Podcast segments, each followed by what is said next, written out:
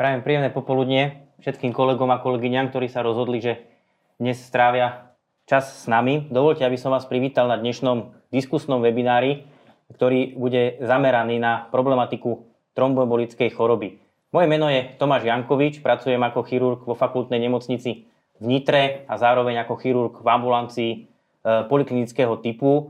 E, dnešným mojím hostom, s ktorým budeme debatovať ohľadom problematiky tromboembolizmu je pán doktor e, Dolák, PhD z fakultnej nemocnici v Nitre, ktorý pracuje na chirurgickej klinike. Ja ťa vítam, ahoj. A ja teba, ahoj Tomáš. E, dnešný názov tohto webináru teda hovorí o tom, že sa budeme rozprávať o tromboembolizme, ktorý predstavuje naozaj veľký problém nielen u chirurgických pacientov. Celá táto, hm, celé toto, táto, táto, tento Eh, seminár je súčasťou eh, veľkého projektu, ktorý eh, zastrešuje celosvetovo veľké množstvo odborníkov s názvom VTE Safety Zone. Je to tradičné podujatie, ktoré sa za normálnych okolností koná ako kamenný kongres v Severnej a Južnej Amerike a v Ázii. Bohužiaľ, vzhľadom, vzhľadom na prebiehajúcu pandémiu, tento rok bol posadený do online prostredia a už prebehlo viacero zaujímavých webinárov, či už to bol webinár spojený e, s problematikou VTI u e, interných pacientov pri interných ochoreniach alebo e, komplikácií tromboembolickej choroby u pacientov spojených s COVID-19. Takisto prebehol teda seminár, webinár vo februári tohto roku s problematikou tromboembolizmu vo všeobecnej chirurgii, ktorý vlastne si dnes spolu pozrieme. Budeme sa o ňom rozprávať. Eh, ďalej prebehol v marci tiež veľmi zaujímavý webinár ohľadom manažmentu tromboembolickej choroby u žien, či už z pohľadu ginekologického alebo z pohľadu porodníctva. Eh, taktiež veľmi zaujímavé témy tam boli preberané.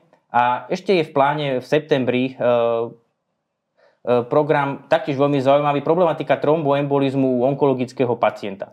Cieľom všetkých týchto webinárov je, je zvýrazniť tú problematiku tromboembolizmu určiť vlastne možnosti liečby a čo je dôležité prevencie eh, tohto ochorenia eh, na všetkých úrovniach zdravotníckej starostlivosti. Tá edukácia prebieha pomerne veľmi zaujímavou, zaujímavou formou. Je možnosť klásť otázky. Aj my, ktorí sme sa zúčastnili týchto webinárov, sme kladli otázky naozaj profesorom a teda odborníkom z celého sveta a dozvedeli sme sa zaujímavé odpovede. E, tým chcem len zdôrazniť, že aj dnes e, môžete klásť e, otázky počas celého priebehu webinára. My s doktorom teda na ne radi odpovieme, ak budeme vedieť. Dúfam, že áno. Ďalej chcem ešte upozorniť, že na konci každého videa, keď vlastne zodpovieme nejaké položené otázky, budete vidieť vedomostné otázky, na ktoré môžete taktiež odpovedať. Vždy jedna možnosť je správna. Je to taký highlight z toho, z toho daného videa, s ktorým chceme zvýrazniť e, danú problematiku, e, ktorá, ktorá sa týka e, toho, ktorého videa, ktorá je naozaj taká, by som povedal, veľmi, veľmi dôležitá. Dnes si vypočujeme prednášky od pána profesora Capriniho, jedného z takých, by som povedal, celosvetovo najuznávanejších odborníkov v problematike tromboembolickej choroby, a to s názvom Hodnotenie rizika tromboembolickej choroby. Je to autor Capriniho skorovacieho systému, ktorý sa používa celosvetovo na hodnotenie rizika tromboembolickej choroby a prevencie e, pred a po operačnom období. E, druhá časť webinára bude venovaná prednáške profesora Arcelusa zo Španielska s názvom Tromboprofilaxia vo všeobecnej chirurgii dôkazy, dôkazy naprieč spektra. E, začal by som teda tým, že profesor Caprini je naozaj jeden z mála odborníkov, ktorý veľmi, veľmi často vystupuje v odborných e, periodikách v online priestore, na kongresoch a doporučuje e, prevenciu tromboembolizmu, veľmi sa venuje edukácii, čo budete teraz aj vidieť na týchto videách a vlastne má veľmi zaujímavé prednášky, veľmi zaujímavé grafy, takže určite sa dozmieme veľa zaujímavých vecí. Takže nech sa páči, môžeme začať e, spustením prvého videa. Good morning, good afternoon and good evening to everyone from around the world. It is a great honor and a pleasure for me to be able to present this discussion assessing the venous thromboembolism risk in the hospital and beyond. And I'm greatly indebted to the Sanofi Corporation for its undying efforts uh, to promote education around the world. And I'm proud to be a part of that initiative to help spread the word. You know, we are trying to prevent the number one preventable cause of death. Takže uh, toto bol profesor Caprini, ktorý, ako som spomínal, jeden z celosvetovo uznávaných odborníkov, ktorý nás uvedie do problematiky tromboembolickej choroby. Celý ten jeho, celá tá jeho prednáška je vlastne rozdelená do troch častí. V tej prvej časti sa dozvieme niečo o Capriniho skóre. Poviem to tak, je to jeho vlastný vynález, ktorý sa ale neustále vyvíja, mení celosvetovo používaný skorovací systém na hodnotenie e, tromboembolickej choroby, prevencie, pooperačného obdobia, ktorý by som povedal step by step e, prevádza tým tou prevenciou e, tromboembolickej choroby. Ďalej sa zameriava vo svojej prednáške na dôležitosť anamnézy, rodinnej anamnézy, ginekologické anamnézy. To budeme vidieť, že naozaj veľmi zaujímavé informácie sa dozvieme z takých banálnych vecí, ktoré znejú naozaj úplne základne, ako je rodinná anamnéza, ginekologická anamnéza. A v tej e, druhej časti vlastne sa dozvieme, ako vplýva operácia, anestéza e, na pacienta. Takže nech sa páči, môžeme prejsť teda k ďalšiemu videu. Now, I, I know it'll come as no surprise that I've picked the Caprini score to talk about uh, scoring, but the reason is it's the most comprehensive history in physical regarding uh, evaluation of a patient for surgery. And of course, the more questions you ask, the more information you find out about your patient, the safer it is for you to be able to take care of that patient. The Caprini score is nothing more than a history and physical that consists of 40 elements. And we know as the number of risk factors increases, the risk of thrombosis goes up. We also know that the risk factors have different powers. Some risk factors are low power, such as bed rest, and some are very high power, such as pancreatic cancer or history of thrombosis. So combining those powers with the number of risk factors, we have come up with a simple number called the score. And the score is a nonlinear representation compared to the incidence of thrombosis. So as the score goes up, one, two, three, four, five, and so forth, the risk of thrombosis goes up. And you can see in that introductory slide from Vietnam how important that was as the number of risk factors goes up. Here's an example from general surgery, and you can see the relationship here. Note that once you get over eight, the risk gets very high. Takže videli sme naozaj, že profesor zdôrazňoval e, problém, teda tú úlohu tej anamnézy a tých základných vyšetrení. Opýtam sa tá pán doktor, e, je naozaj tá anamnéza a to základné fyzikálne vyšetrenie toho pacienta dôležité pri príjme toho pacienta alebo pred operáciou?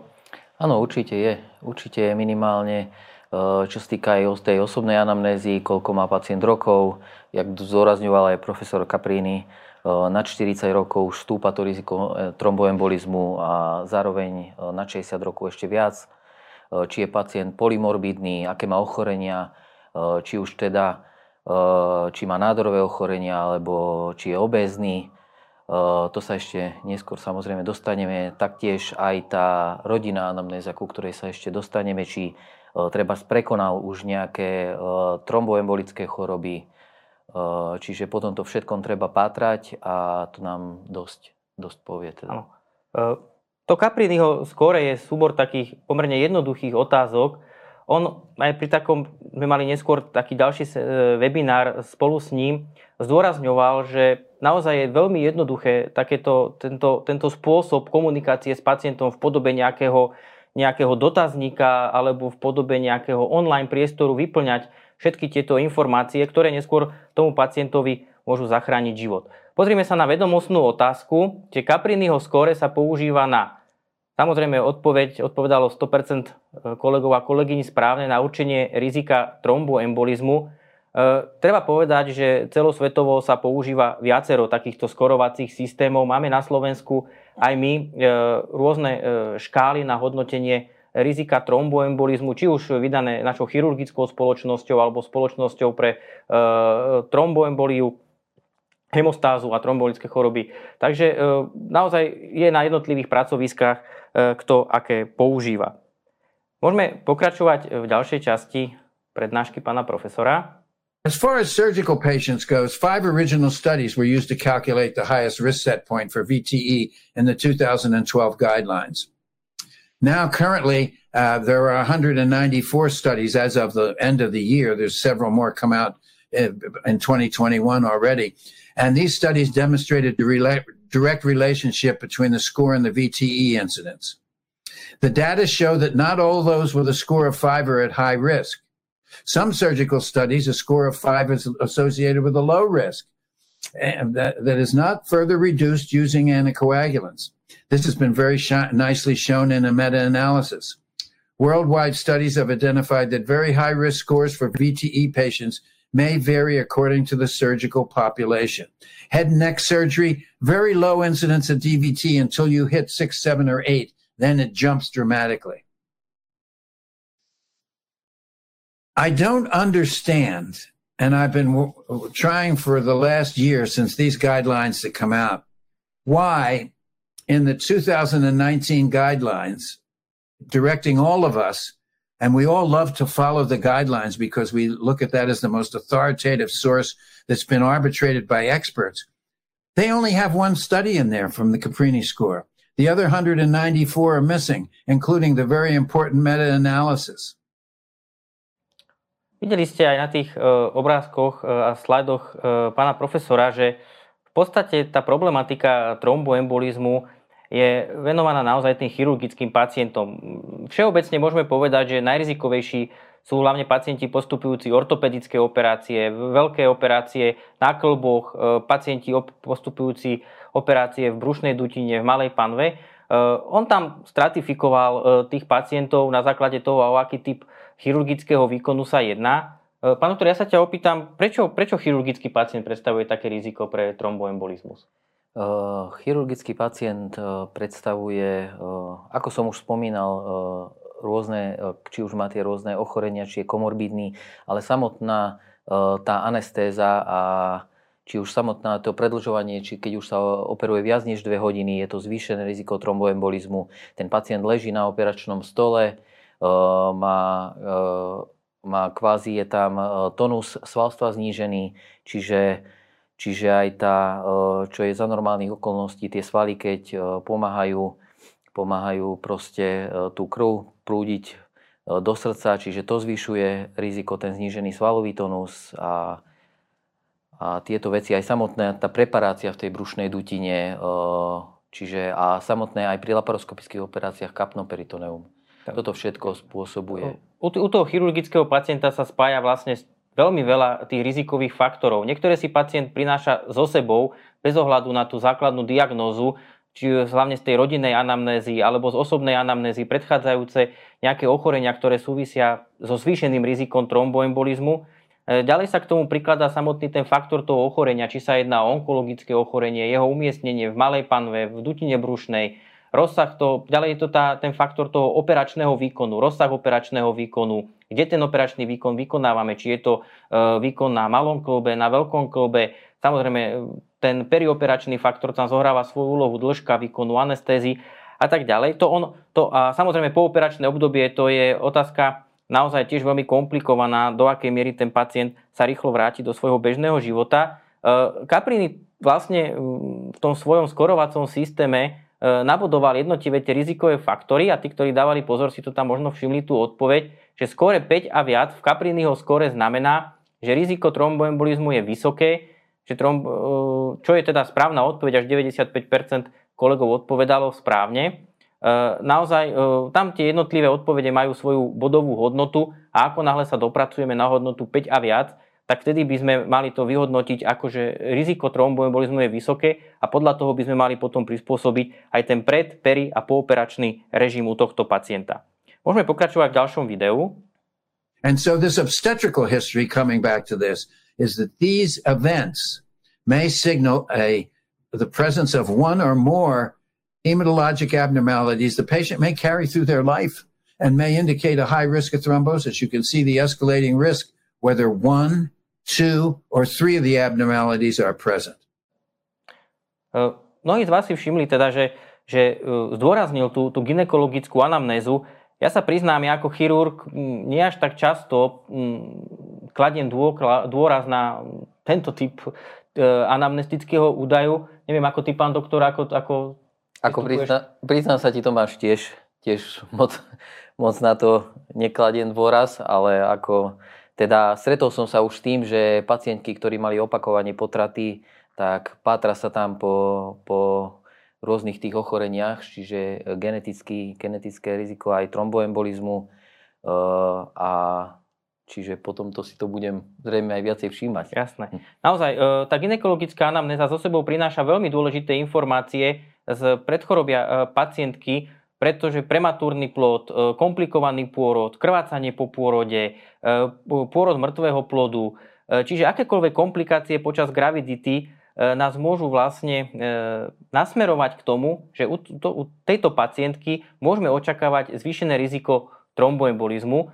Na tuto, čo sa týka, vidíte, aj otázka je položená vlastne v tomto zmysle. V ginekologickej anamnéze existuje súvislosť medzi rizikom tromboembolickej choroby a a vidíme, že teda 100% kolegov a kolegyň odpovedalo správne naozaj rekurentných potratov, pretože veľmi často sa tieto stavy spájajú s tými e, podmien- geneticky podmienenými ochoreniami, ako je lupus alebo iné. Čiže naozaj tá, tá súvislosť tam je a práve profesor Caprini e, aj, aj na takúto jednoduchú vec, ako je opýtať sa ženy na jej ginekologickú anamnézu, na, na tie pôrody, kladie veľmi veľký dôraz. Môžeme pokračovať ďalej. Now let's take a look at family history. Here's another article that has been has been lost in the shuffle. This comes from Scandinavia. It's 183,000 patients over a 25 year period with matched controls.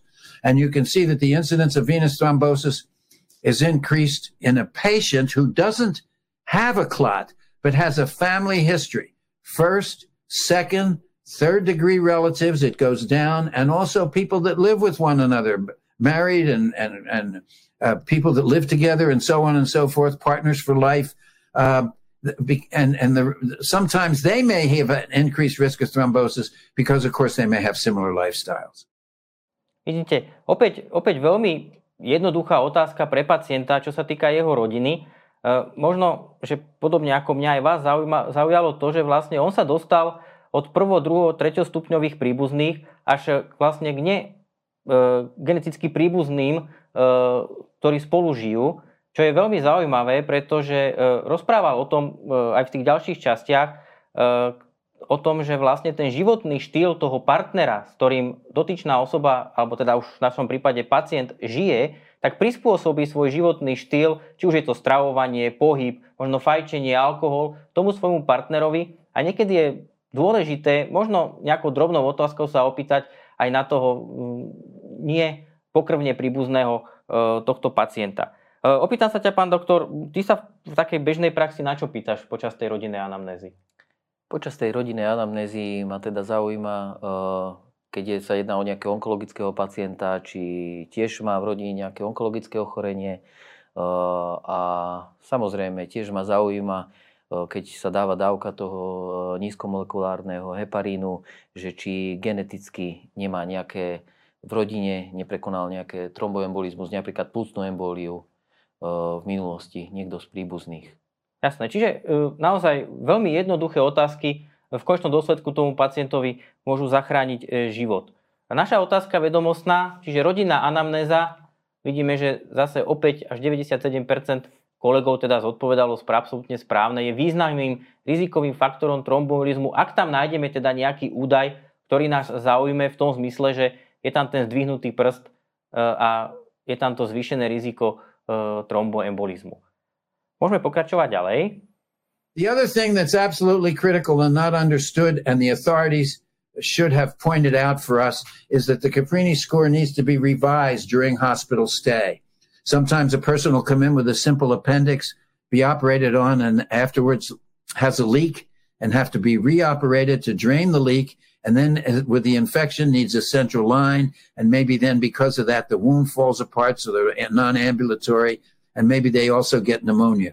And if we have a similar case like that, uh, it's not that original score that was low. It's all those things that happened during hospitalization. And now because of that, the patient may need prophylaxis. uh, because the updated score will often result in a change in thrombosis prophylaxis, including the very important time of post-discharge prophylaxis. So the Caprini is a dynamic tool. Profesor Caprini zdôraznil uh, možno taký moment, uh, že ten, to Capriniho skore, respektíve aj keď nehodnotíme pacienta podľa Capriniho skore, ale každý pacient, uh, alebo respektíve to jeho ochorenie, ten pobyt v nemocnici pred operáciou, počas operácie a po operácii sa určitým spôsobom mení. Môže sa meniť samozrejme tomu, čo sme najradšej, že v zmysle zlepšenia zdravotného stavu, e, zlepšovanie jeho kondície a čo najskoršieho prepustenia, ale bohužiaľ niekedy dochádza aj k rôznym komplikáciám. On tam spomenul pneumóniu, on tam spomenul zápal v rane, možnú, možnú reoperáciu. To všetko naozaj môže u týchto pacientov a zvlášť u, u chirurgických nastať. Eh, pán doktor, ja sa ťa opýtam, stretávame sa často s komplikáciami po operácii? Uh, áno, bohužiaľ, nie, stretávame sa. A, a ako aj profesor Caprini zdôraznil, uh, veď niekedy napríklad aj bežná operácia appendixu môže z toho vzniknúť uh, histologicky neskôr karcinom. Uh, môže byť dehiscencia, ako spomínal, lík počas obyčajnej kolorektálnej resekcie. Môže byť, vznikne absces, taktiež môže byť infekcia ráne, ako si Tomáš spomínal. A toto všetko, eh, toto všetko teda má negatívny eh, vplyv, respektíve na, na ten tromboembolizmus. Eh, ja len zdôrazním, že vlastne operácia ako taká a celé to, celé to ten pobyt toho pacienta v tom perioperačnom období v nemocnici je vlastne ideálny z pohľadu Virchovovo trias. Virchovovo trias to je vlastne základná triada, ktorá vlastne podmienuje alebo dovoluje vznik e, tromboembolickej choroby vo všetkých jej formách, či je to nejaká hlboká žilová trombóza alebo neskôr nejaká plusná embolia. E, čiže z pohľadu, z pohľadu výrchového triad vlastne e, tá operácia predstavuje ideálne prostredie. Prečo? Mm. Alebo celé, celé to perioperačné obdobie. Vieme, že tam vlastne dochádza k imobilizácii, poškodenie cievnej steny, znižuje sa venozný návrat a s tým sa vlastne stretávame presne počas operácie. Áno, presne. Presne po... ako hovoríš, počas operácie toto nastáva ten pacient e, je uspatý, je na tom stole, ešte sa aj samotná poloha, to by som chcel zdôrazniť, e, keď pacient je v Trendelburgovej polohe, toto tiež ešte napomáha, napomáha k tomuto. Týmto smerom je vlastne vedená aj vedomostná otázka. Máme teda tri základné rizikové faktory pre vznik trombózy, a to je stáza v arteriálnom riečišti, poškodenie cievnej steny a hypokoagulačný stav. Tak samozrejme správna odpoveď je odpoveď B, poškodenie E, cievnej steny, pretože my sa skôr e, bojíme stázy vo venoznom riečišti no. a bojíme sa skôr e, hyperkoagulačného stavu ako hypokoagulačného stavu, aj keď teda hypokoagulačný stav vie tiež chirurga výrazne potrápiť. Môžeme pokračovať ďalej. First of all, the effects of anesthesia due to venous stasis because the muscle calf, calf muscles are paralyzed so the veins dilate. As they dilate and overdistend endothelial cracks occur, Hypercoagulability occurs occur, uh, secondary to surgical stress, retained metabolites, and underlying pathology that the patient may come to the operating room table with. For example, a COVID 19 infection or a cancer. And don't forget, even though the patient's under anesthesia, those muscles are metabolizing. And those metabolites are now sitting in this witch's brew because they're not getting pumped out of the leg. Time of anesthesia intensifies these effects. A simple operative procedure from the surgical standpoint that takes two or three hours may be a tremendously high risk th- uh, uh, procedure from the thrombosis risk uh, standpoint, and it makes it absolutely mandatory that intermittent pneumatic compression is used during this operative period to minimize these changes. Those people that are wanting to get rid of pneumatic, pneumatic compression better pay careful attention to this pathophysiologic discussion. Hey, ako sme mohli vidieť, e, profesor Caprini zdôrazňoval ten negatívny efekt anestézy. E, predpokladám, že myslel skôr na, na celkovú anestézu, aj keď spinálna anestéza alebo celková anestéza taktiež môže byť spojená s určitou, určitým rizikom e, tromboembolizmu. Opýtam sa ťa, pán doktor, keď tak zhrnieme taký ten negatívny vplyv anestézy na toho pacienta, v čom to spočíva vlastne?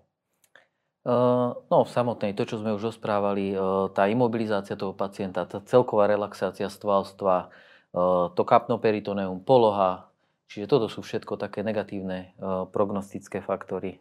Jasné. Možno že, možno, že tak z pohľadu toho tromboembolizmu asi tá celková anestéza je najzávažnejšia v, tom, ano, v tomto prípade. Určite. Určité riziko prináša možno aj spinálna anestéza, kde dochádza vlastne k, k imobilizácii dolných končatín, Áno, ale... Tiež, tiež sa používa hlavne napríklad pri operáciách, e, teda pod úrovňou púbku, napríklad používame ju pri operáciách inguinálnych herní, keď robíme klasickú operáciu, e, alebo ešte v tvojej praxi, kde používame tento typ anestézy, čo sa týka spinálnej anestézy? Mm, čo sa týka spinálnej anestézy, väčšinou tie inguinálne hernie a ešte, ešte pokiaľ viem, Dajú, pri operáciách e, konečníka? Myslím? Pri operáciách konečníka, áno. Dá, dá sa aj hemoroidy. Jasné. Uh, možno, možno ešte sa, sa tak tisne otázka, čo, čo mož, ako možno redukovať taký negatívny vplyv? Ako, ako znižiť ten negatívny vplyv tej, tej anestézy na toho pacienta? No, snažiť sa operovať samozrejme čo najrýchlejšie. Samozrejme, nesmie to ísť na úkor kvality toho a samotnej operačnej techniky. Snažiť sa šetrne manipulovať s tkanivami, snažiť sa, či už pri operáciách brušnej dutine v malej panve, odizolovať si, dať si teplé rúšky, aby dochádzalo čo najmenej poškodeniu týchto tkaní. Čiže operačná technika je veľmi dôležitá. A... Tak, Jasné. Čiže myslím si, že sa zhodneme na tom, že, že chirurg má operovať rýchlo, ale teda presne jemne, tak aby teda dosiahol to, čo chcel, ale teda v čo najkratší čas, aby sa, aby sa redukovalo ten negatívny vplyv anestézy, či už, či už naozaj celkovej, alebo aj tej, tej, tej spinálnej, alebo lokálnej. E, poďme k vedomostnej otázke. Čiže anestéza samozrejme je výrazný rizikový faktor vzniku tremboembolizmu v tej, v, tej, v tej mozaike toho chirurgického pacienta, ktorý teda prichádza na tú operáciu. Tá anestéza je, je naozaj to, jednou z, toho, z tých dôležitých častí toho, toho puzzle, ktorý dotvára vlastne to, tie rizikové faktory tromboembolizmu v tom perioperačnom období. Môžeme pokračovať ďalej. And here we see a, a model uh, of a white cell that turns into a, an a adhesion molecule because the blood flow is slowing down, and that's why you see the background getting bluer. And then these adhesion molecules actually settle on the endothelium. They stop, and then they extrude their granules, creating an inflammatory response. And that inflammatory response ruins the wall of the endothelium. And of course, other white cells come along and turn into adhesion molecules, and the thing, same thing happens. So now this endothelial lining can no longer function normally. And here we see a, a, picture of it from the actual experiment. And here you can see an adhesion molecule ready to penetrate the endothelium. A ako ste videli e, na videu, tak naozaj tým kľúčovým momentom je práve poškodenie toho endotelu. E, my chirurgovia sa snažíme tomu predchádzať naozov nejakou šetrnou manipuláciou tými tkanivami. Možno ešte raz pre zaujímavosť e, pre tých, ktorí naozaj teda neprichádzajú do kontaktu alebo nie sú to priamo na tých operačných sálach, čo všetko môže chirurg spraviť preto, aby, ten, aby to poškodenie tých ciev, tých tkaní e, minimalizoval? No ako som už spomínal, musí operovať šetrne, musí primerane postupovať, aby tá operácia teda snažil sa minimalizovať to riziko krvácania. Eh, samozrejme, aby tá operácia mala spát. Čiže musí, musí takto, takto postupovať, hlavne šetrná to prepad. Možno, možno v otázke laparoskopie alebo robotická operatíva, sú tieto metodiky šetrné práve k týmto štruktúram? Ale áno, áno, sú, sú, sú. Tá, tá vizualizácia je tam asi Vizualizácia lepšia? je určite lepšia, e, pri tom robotovi, pri tých robotických dokonca určite ešte lepšia, aj keď na Slovensku tých robotov momentálne nie je veľa. E, proti zahraničiu stále zaostávame, a, ale áno, vizualizácia, aj keď na druhej strane je to kaptom peritónem, ako sme spomínali, to riziko tromboembolizmu zvyšuje. Možno sa vrátim ešte k tej, k tej anestézii. Možno, že mnohí kolegovia e, nevedia alebo nemajú presnú informáciu, ale naozaj e, ten pacient niekedy absolvuje, absolvuje veľmi dlhú operáciu. Možno keby si nám povedal, že vlastne koľko trvá taká operácia, ja neviem, karcinomu rekta alebo duodenopankreatektómia, operácia žalúdka, aby sme mali takú predstavu, že ako dlho ten pacient reálne na tom stole leží, ako dlho je pod vplyvom tej anestézy, niekedy naozaj v takých krkolomných polohách. E, možno, že to, možno, že to zaujíme kolegov. Jasné. No, Takto, tak samotná veď môžem začať od tej duodenopankreatektomie, ktorá je zhruba jedna z tých, jedna z tých najťažších operácií v brušnej, brušnej chirurgii. Ak, ak všetko ide taký priemerný čas dobre a nekomplikovanie, je to od tých 4 do 6 hodín, takže to je jedna z tých naj, najťažších operácií, pri ktorej je tiež zvýšené riziko tromboembolizmu. Potom už ďalej, ďalej tá kolorektálna chirurgia, Eh, rektum je to od tých, no, také 3-4 hodiny štandardne. Eh, to samotné kolon dá sa spraviť za 2-3 hodiny. Jasné.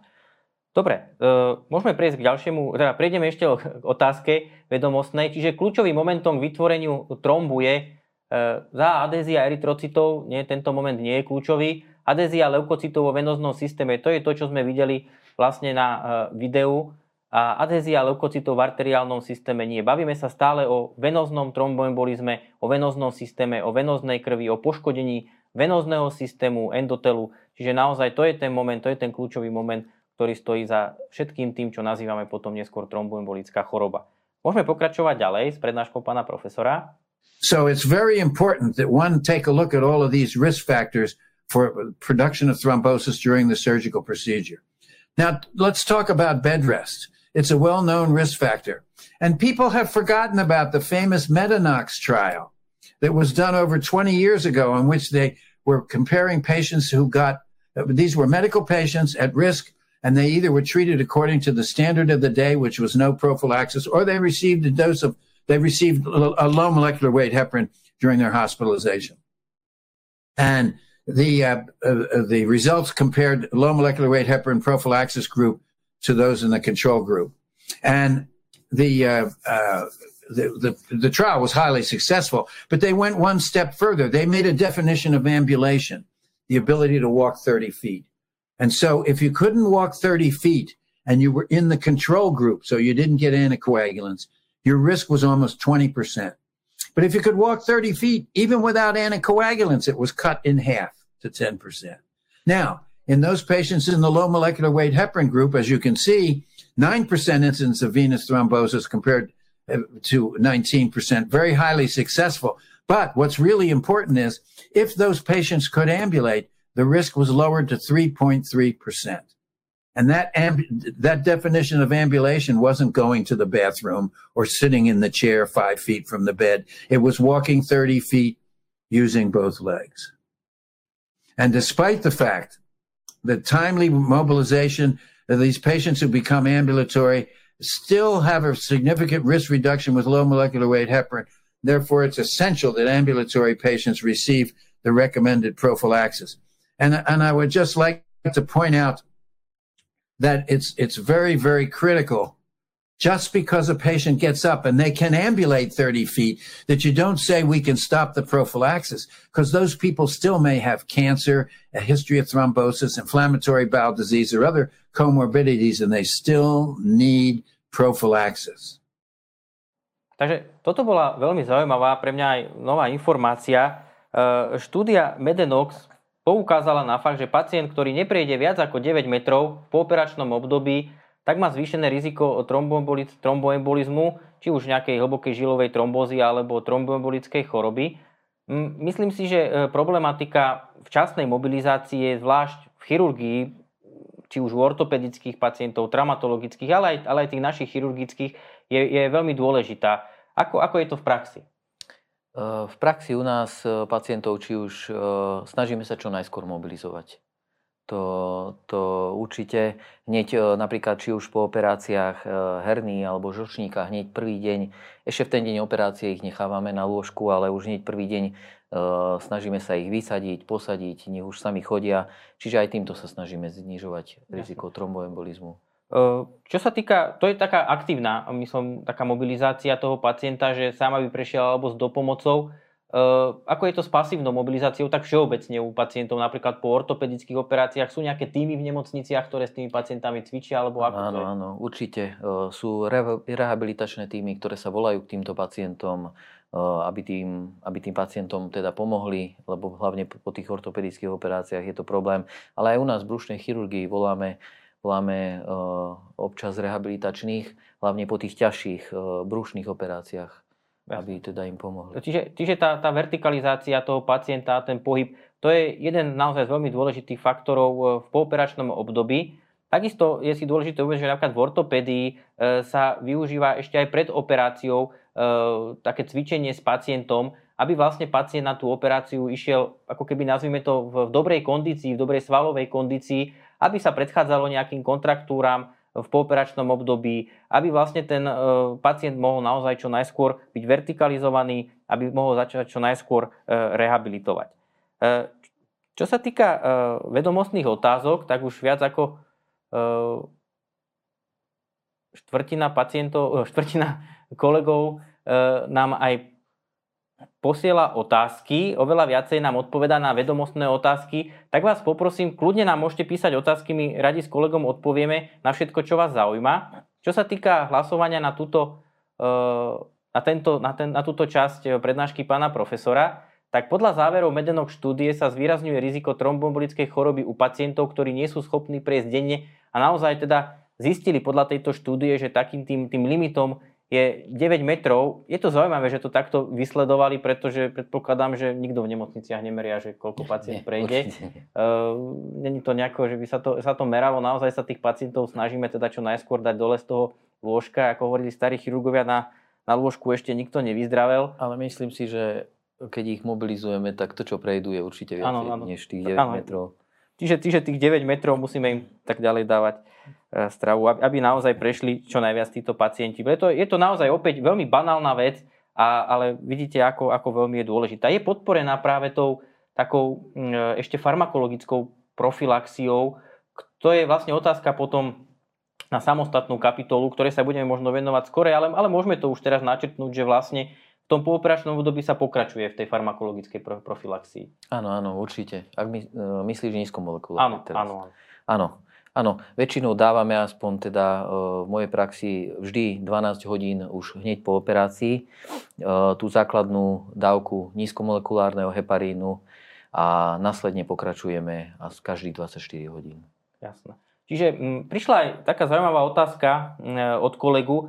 Aké sú kritériá pre užívanie kyseliny acetylovej v, e, v mysle profilaxie tromboembolickej choroby? Tak možno, že je dôležité zdôrazniť, aj keď nebolo teraz priamo o tom hovorené, ale v zmysle profilaxie tromboembolickej choroby podávanie e, kyseliny acetylsalicovej je obsolentné. Nepodáva sa v prevencii tromboembolickej choroby v pooperačnom období. Najnovšie doporučenia vlastne vylúčujú podávanie tohto lieku v zmysle profilaxie venozného tromboembolizmu a naozaj sa tie guideliny dneska sústredia na tie nízkomolekulárne hepariny, ktoré sú teda dominantné v, v, v tejto v úlohe teda prevencii tromboembolizmu. Myslím Presne, si, že máš... tak ako hovoríš Tomáš, je to už viacero, viacero rokov, takže tak Áno, čiže, čiže naozaj nepoužívame to, myslím si, že sa to v praxi vôbec nepoužíva teda na našom pracovisku. Nie, nie, nie, nie. Dobre, môžeme pokračovať ďalej. So in conclusion, ladies and gentlemen, the Caprini set the Caprini score is a set point for high and highest risk, and it varies according to the population studied. We know in very low risk uh, patient groups, such as head and neck surgery, a score of five, uh, almost nobody gets a clot. Whereas if the score is over eight, 11 to 18% get a clot. The same thing holds true in uh, the famous meta analysis that was done by Panucci that showed that those people with a score of less than seven there was no benefit to giving those patients anticoagulation. It did not lower their VTE risk. But if the patient had a score of eight or above and wasn't given prophylaxis, then their incidence of blood clots would be 10%. So very important to know the set points. We also have shown you the set points from Vietnam, from China, and from uh, uh, Russia, and they all show the same thing. It depends on the population that is studied. It's very, very important for you to collect the Caprini risk scores uh, uh, assisted by your loved ones. And what we suggest is that everyone, once they listen to this lecture, go and do their score. You can get it online on YouTube, on a, my website. Do the score and share it with your doctor and get a number put in your chart so that if you get sick, if you, let's say you come into the hospital with a serious COVID illness and people are trying to save your life, they're not going to ask you 40 questions and whether your grandmother had a DVT. You've got to have that information in the record or it'll get missed. And I promise you that most of the time family history gets missed. And the other thing is that it's very important that if you have a stroke, if you're in an auto accident, the same thing is true.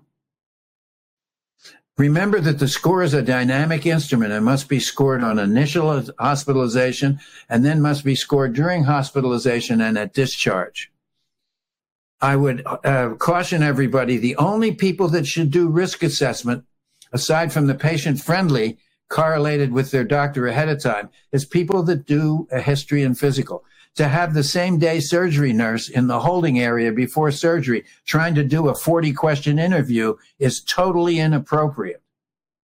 The same thing holds true with somebody coming in for a COVID uh, illness. There's no time to do this. However, I would like to point out that everything we've learned prior to COVID and now that the authorities really agree that we need to use individual risk assessment all of these trials in COVID patients, they're not doing individual risk assessment. So the value of these trials are limited because you're putting everybody in the same bucket. And that never has been shown to work in the past. Remember also that thrombosis risk assessment is related to anesthesia time rather than to the surgical procedure alone. And so therefore a simple procedure, for example, if somebody's doing an arthroscopic procedure and maybe trying to do a root repair, which takes a couple of hours, that's a low risk procedure from the surgical standpoint, but not from the anesthesia standpoint. Two hours of anesthesia, it makes it very high risk for thrombosis.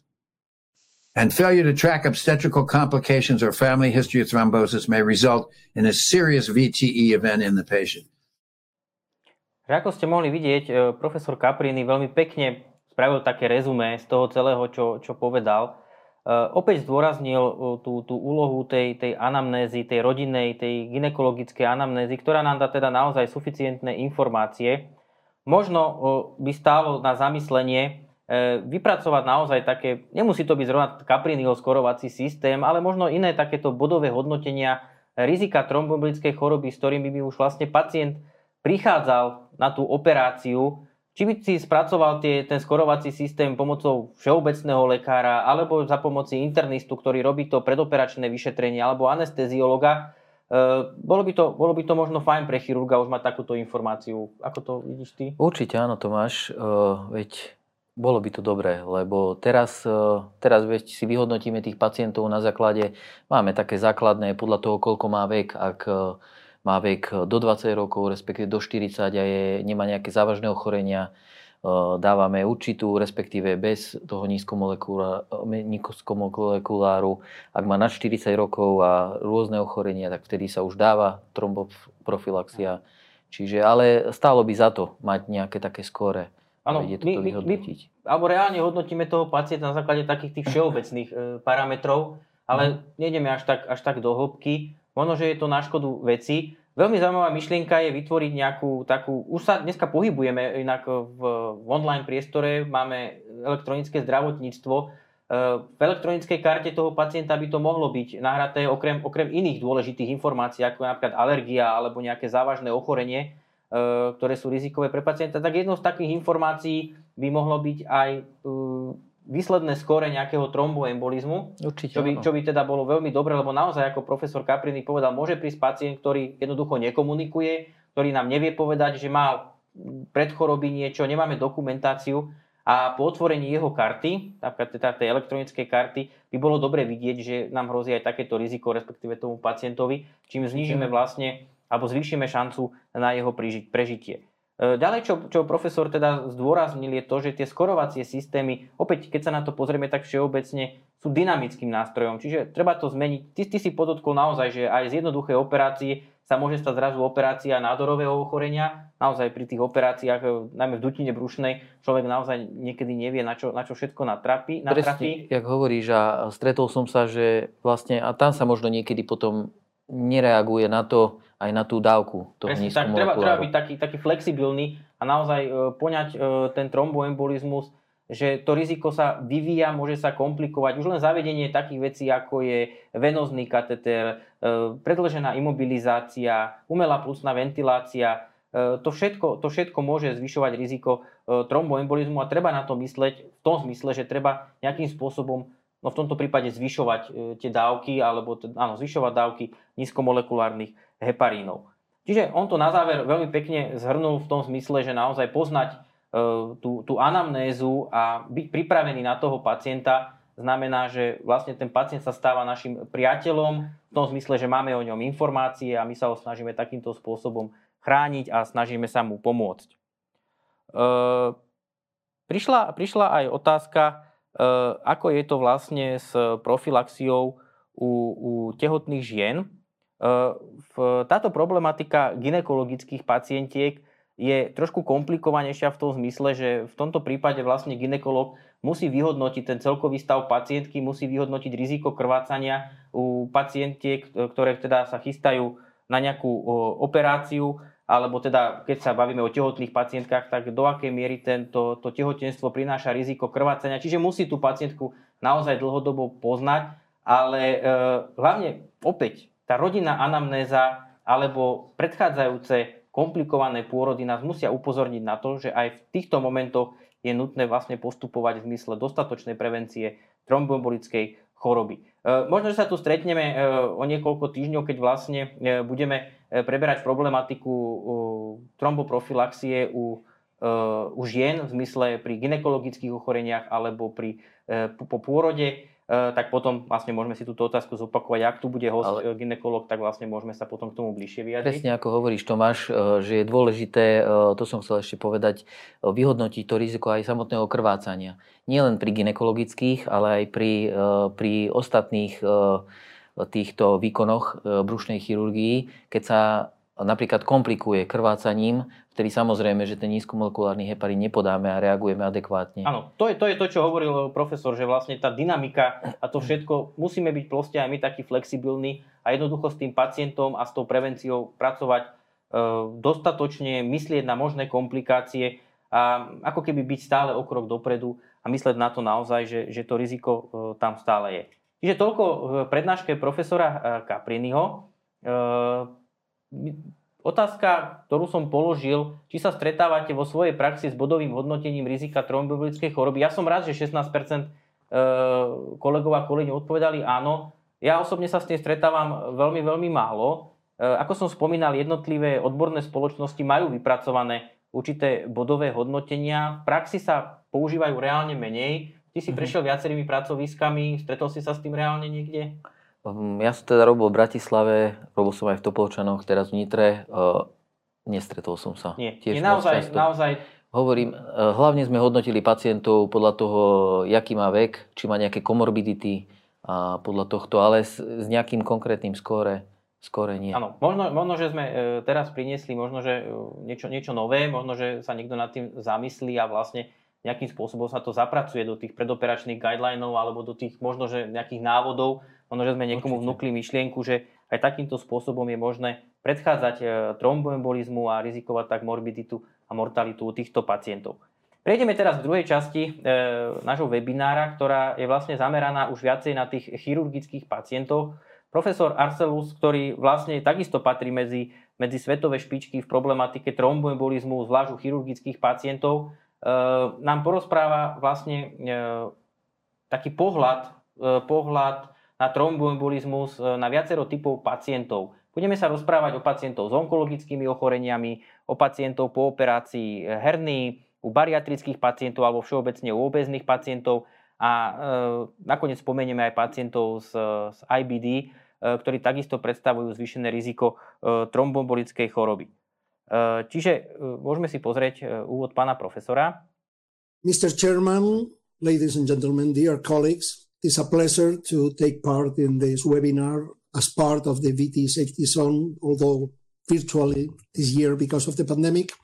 I want to thank the organizers. I want to thank Sanofi for making this possible. So saying that, I'm going to focus, as the title says here, on thromboprophylaxis in general surgery globally and in, certain surgical subpopulations. Takže naozaj teda to, čo som, to, čo som už uh, hovoril, uh, profesor sa bude venovať uh, problematike týchto ochorení. Možno na začiatok povedať, ako často sa stretávame s nádorovými ochoreniami? Myslím si, že čoraz častejšie. čoraz častejšie, ako hovoríš, a čoraz v mladších vekových skupinách. Áno, to je, to je bohužiaľ fakt, že veľa, veľa tých pacientov operujeme v čoraz mladšom veku, majú čoraz bohužiaľ závažnejšie nález, nálezy. E, tie operačné výkony sú potom náročné aj pre samotného chirurga, aj pre samotného pacienta. Súvisí to potom aj s dĺžkou imobilizácie, potom to súvisí vlastne aj v, s priebehom v tom pooperačnom období, s nutnosťou chemoterapie, radioterapie, e, možno s ďalšími operáciami pre nejaké metastatické ochorenie. E, spomínal tam potom ešte vlastne problematiku tých obezných pacientov. Tá obezita je taká, myslím si, že podobne ako sme teraz zažili, ale tá, tá obezita je naozaj pandémia. Áno, bohužiaľ, bohužiaľ áno. Áno, je to tak, e, tých obezných pacientov máme veľa, e, operujeme samozrejme každého pacienta, ale tí obezní pacienti predstavujú naozaj vysoké riziko tromboembolizmu a mm, môžeme povedať, že sa veľmi zle aj chirurgom potom tí obezní pacienti e, operujú, pretože s nimi sú spojené ďalšie rizika, ktoré potom spomenieme neskôr. Môžeme prejsť na ďalšiu časť videa. And this is the outline of my presentation for today. I'm going to start with very few slides on the burden, the impact of VTE, actually current impact in surgical patients. I will address some of the most important seminal studies in general and cancer surgical patients, and of course, the recommendations from the main clinical practice guidelines. And I also want at the end, one third of my presentation will cover very briefly some populations where we have emerging data showing that the risk of VTE was higher than we probably were mm, thinking, such as obese patients, not only bariatric surgical patients, but obese surgical patients, abdominal wall surgery, complex abdominal wall surgery, and surgery for inflammatory bowel disease. And then we will conclude with some key messages. Uh, možno pre zaujímavosť, spomína tam bariatrickú chirurgiu. Mm, v rámci tej bariatrickej chirurgii to sú hlavne výkony, myslím si, že na žalúdku. Áno, áno. O čo, o čo sa tam vlastne jedná, aby vedeli aj kolegovia, že o, o, mm. aké sú to typy operácií? Uh, jedná sa tam hlavne, či už sa zužuje ten samotný obsah žalúdka s tým, že sa resekuje časť žalúdka aby ten pacient e, následne e, príjmal menej tej stravy, mal e, menej, menej chuť teda do toho jedla. Respektíve ďalší typ chirurgického výkonu je aj, že sa odkloní pasáž to, mm, na tom čím, čím, sú, čím sú špecificky títo bariatrickí pacienti? Ako operuje sa to, neoperuje sa to asi v každej nemocnici? Nie, nie, nie, určite nie. U nás v Nitre to neoperujeme. Mm. Myslím, že čo viem, tak v Bystrici, v Trnave sa to operuje mm. a špecificky sú hlavne tom, že majú až eh, tú morbidnú obezitu, majú mnoho iných pridružených ochorení, ťažko sa im zhadzuje tá váha a, a potom následne z tej obezity vyplývajúce tie ostatné komplikácie. Jasné, čiže aj z pohľadu trombolické choroby sú, sú, myslím si, že takou najrizikovejšou, najrizikovejšou skupinou. Súvisí to aj s tou dĺžkou anestézii, hovorím nám s, po, s tým pooperačným obdobím. Eh, boli tam spomínané tie IBD ochorenia, k ním sa ešte, k ním sa ešte dostaneme. Eh, čo sa týka operatívy týchto IBD ochorení, stretávame sa s tým často? Je to teraz Uh, stretávame sa s tým. Jasne. Uh, Ešte oper... možno pre povedať, prečo týchto pacientov operujeme? Sú tam nejaké komplikácie? No, sú tam komplikácie. Napríklad, ešte by som teda spomenul tie IBD, uh, kronová choroba a ulcerozná kolitída. U tej kronovej choroby stretávame sa hlavne a operujeme hlavne tie komplikácie, či už sú to rôzne stenózy na gastrointestinálnom trakte, hlavne to býva no, ileosekálna resekcia, kde býva najčastejšie tá stenóza u tejto krónovej choroby a rôzne fistulácie, či už medzi črevom eh, a močovým mechúrom, medzi samotnými črevami a toto musíme potom resekovať. Potom u tej ulceróznej kolitídy, samozrejme, ak nám to gastroenterolog už doporučí, tak musíme robiť proktokolektómiu väčšinou. Dobre, môžeme si pozrieť ďalšiu časť videa. Regarding the impact, I want to focus on mortality. The most dreadful consequence of VTE is, of course, fatal PE or any mortality related to the treatment complications of VTE. So several years ago, 13 years ago, we gathered six colleagues from uh, six European countries from the European Union, and we conducted one study try applying some modeling based on epidemiological indicators to estimate the number of VT related deaths in Europe for the year 2004, taking into consideration data from 2004. And as you see here, we found that we could anticipate that the number of European citizens dying as a result of fatal P was about 370,000, two thirds as a result of a recent hospital stay, one third in the community setting. That's, that's globally. Then here you have the data from the Sheffield autopsy study, an old study, classical study, very important in my opinion, where they analyzed over 250 deaths occurring in hospital by post-mortem examination, autopsy, and they found very important data that has been similar to other studies done more recently. P was considered responsible of 10% of all deaths. It's interesting that only uh, one out of five of these deaths, the, the, the physicians in charge have even suspected, they had even suspected the, the presence of a DVT one third of the patients had cancer, so two thirds, the majority, had not a terminal disease or a severe disease. And the most important for me in this slide is that 24% had recent surgery. More recently, 2015, Tadlock and colleagues, uh, the medical examiners of Los Angeles County in United States, have analyzed 500 postmortems and they found almost the same. 20% of these fatal PEs were postoperative. So knowing the data I presented at the beginning globally and knowing this important information from very solid postmortem studies, I personally assume that we could expect of all those deaths, 62,000 of them would be surgical patients.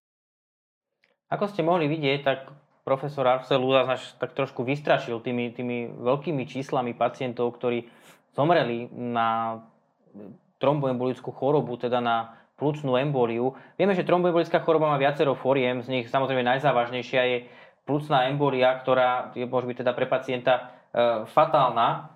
E, to riziko plúcnej embolii teda je spojené s tým perioperačným obdobím, e, s dĺžkou operácie a potom v tom pooperačnom období súvisí e, s tou, s tou imobilizáciou, zavedením centrálneho venózneho katetra a tak ďalej. Čiže opäť sa tam tie, tie faktory e, sumujú. A opýtam sa ťa, e, ako vlastne pacient s takou plusnou emboliou vyzerá? Mm, no, pacient s plusnou emboliou vyzerá dramaticky. Ak to teda, ak to teda je do hlavného kmeňa, e, vyzerá vlastne šokový, je cyanotický, hypotenzný, tachykardický a kvázi nám pod rukami umiera. Takže v rámci takej možno do praxe, čo, čo robiť s takýmto pacientom? Ako, ako postupovať v rámci diagnostiky? Ako, ako, ako, to, ako to rýchlo, veľmi rýchlo manažovať? Mm, no nič, tam pri samotnej, ak je to do veľkého kmeňa, tak uh, vlastne treba, treba hneď pacienta resuscitovať. Ak je tam nejaká sukcesívna embolizácia, že ak je to do tých menších kmeňov, Uh, tak uh, tam sa dá potom následne spraví sa CT angiografia a dávajú sa tá trom, nízkomolekulárna liežba. A myslel si ešte predtým diagnostikovať? No, ako predtým, než to teda, no, jak sa dá... Máme pacienta uh-huh. s plusnou emboliou. Aké sú možnosti diagnostiky v tom danom momente? Uh-huh. Samozrejme nie, keď je to teda, no. vidíme, že to je dramatický priebeh, ale tie sukcesívne embolizácie je možné, napríklad CT angio sa používa. No, presne, ako som už spomenul, ako hovoríš, to CT angiografia je jednoznačná metóda na toto. Uh, Najrizikovejšou skupinou možno, že práve pre vznik plusnej embolie sú práve tí pacienti s, s nádorovým ochorením. Prečo? No s nádorovým ochorením preto, lebo sú tam vlastne, e, sú tam, e, to nádorové samotné ochorenie pôsobí prokoagulačne.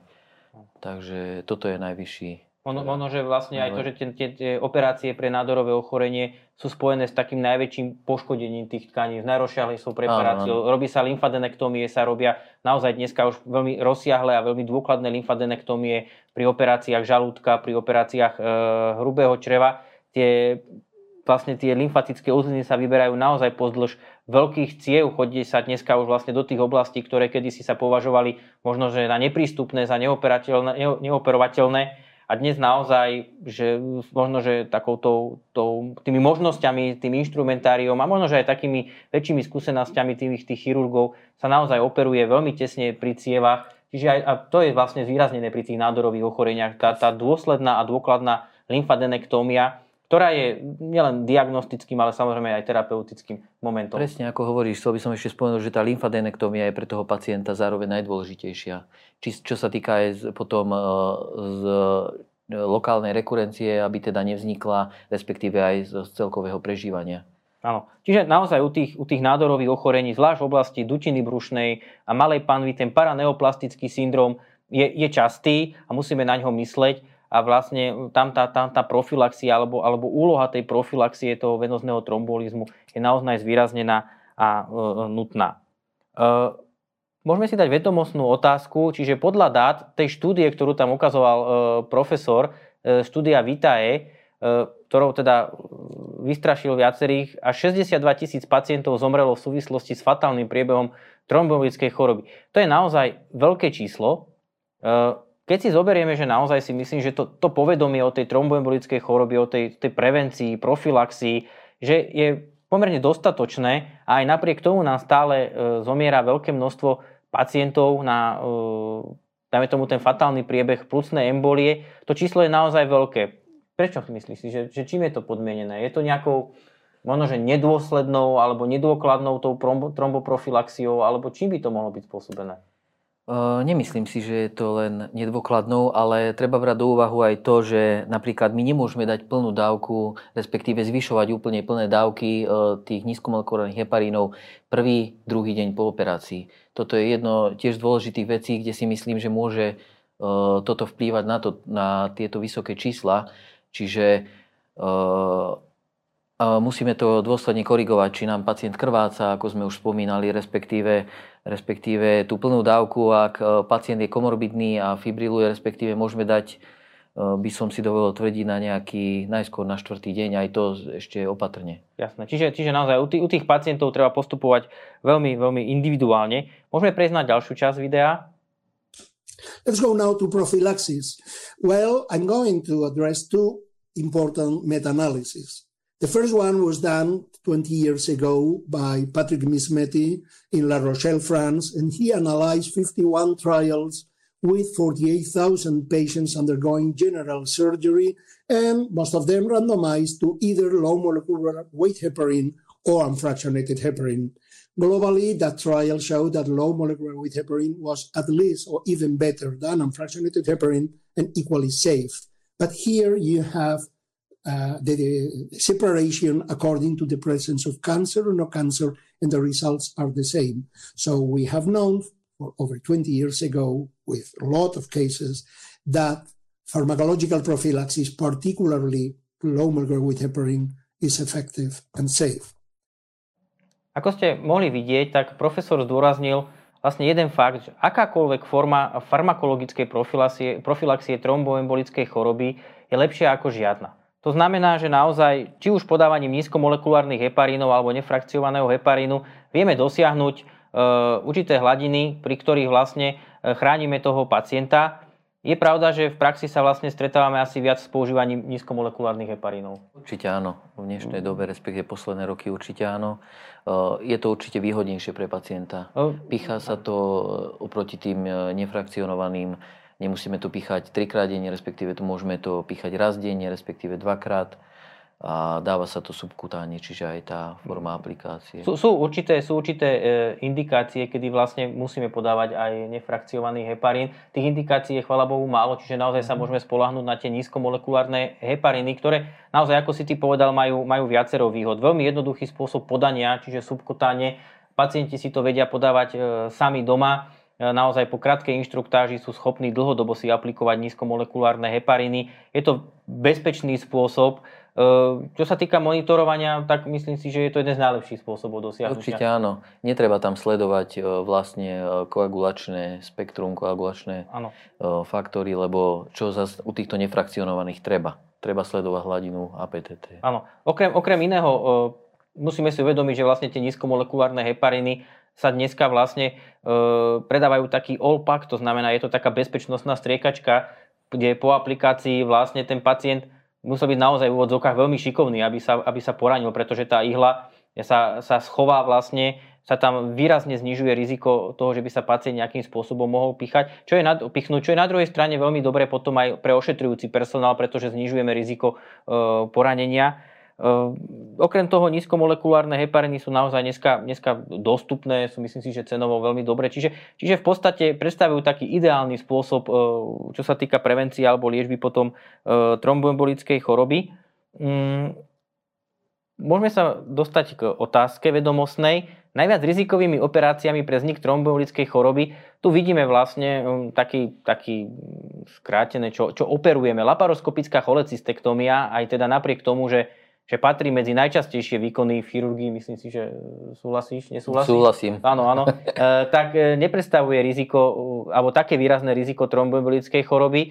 Laparoskopická appendektomia sa zvyčajne robí teda, hlavne teda z dôvodu samozrejme appendicitídy ako akutný výkon, elektívne indikácie existujú samozrejme, ale nie je ich až tak veľa, ale nepredstavuje priamo nejaké výrazné riziko trombolickej choroby keď odhľadneme možno nejaké pridružené faktory, e, rizikové faktory e, pacienta.